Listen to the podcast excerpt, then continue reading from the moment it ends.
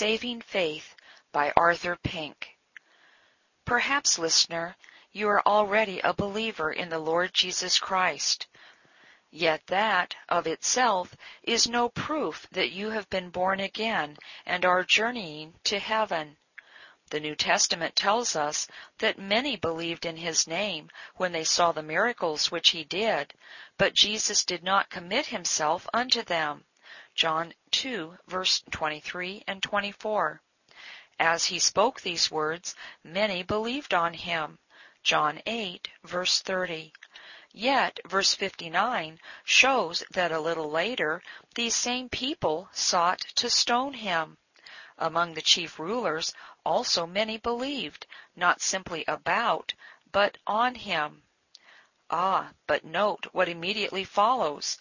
But because of the Pharisees, they did not confess him, lest they should be put out of the synagogue, for they loved the praise of men more than the praise of God. John 12, verses 42 and 43. What a proof that they were utter strangers to a saving work of God in their souls, yet they were believers in the Lord Jesus. There is a faith in Christ which is saving, and there is a faith in Christ which is not saving.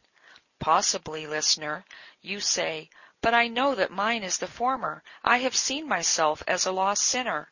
I realize I can do nothing to gain acceptance with God and have put my trust in the finished work of His Son.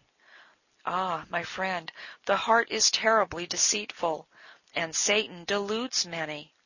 So much is at stake that it behooves each of us to make sure.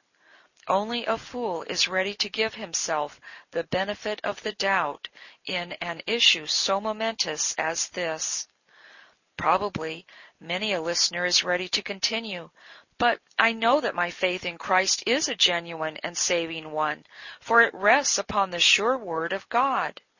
Dear friends, others who were equally sure as you are now in hell. Allow us to inquire, have you tested your faith by Scripture? Have you taken the trouble to ascertain whether your faith is accompanied by those evidences which are inseparable from a saving faith? A saving faith is a supernatural thing and brings forth supernatural fruit. Is this true in your case? Do these questions somewhat puzzle? Then let us try to explain. In Acts 15 verse 9 we read, purifying their hearts by faith.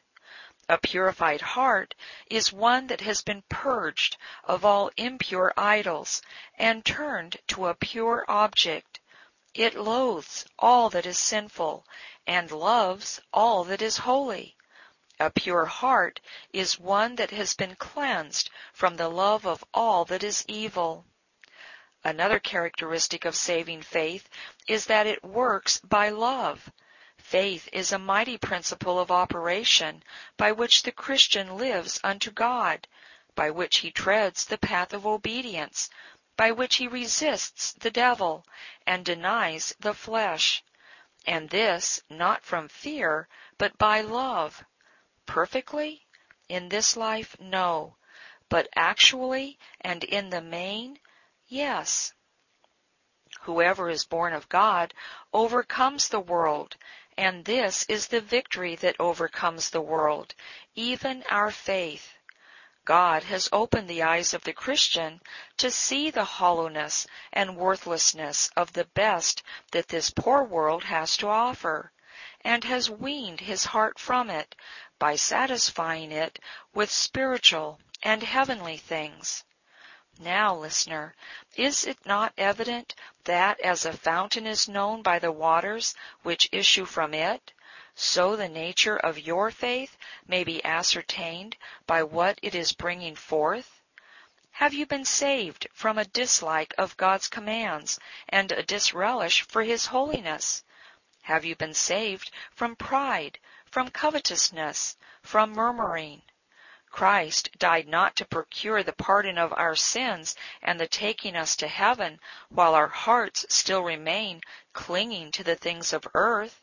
No, he lived and died so that his Spirit might quicken his people into newness of life, making them new creatures, and causing them to sojourn in this world as those who are not of it, but as those whose hearts are already departed from it.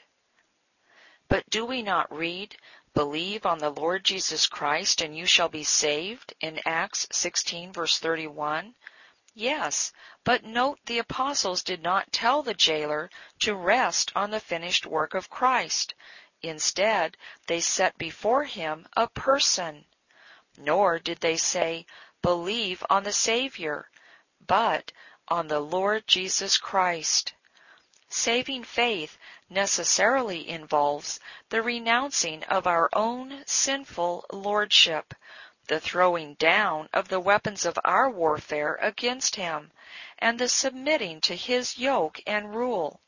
And before any sinful rebel is brought to that place, a miracle of grace has to be wrought within him.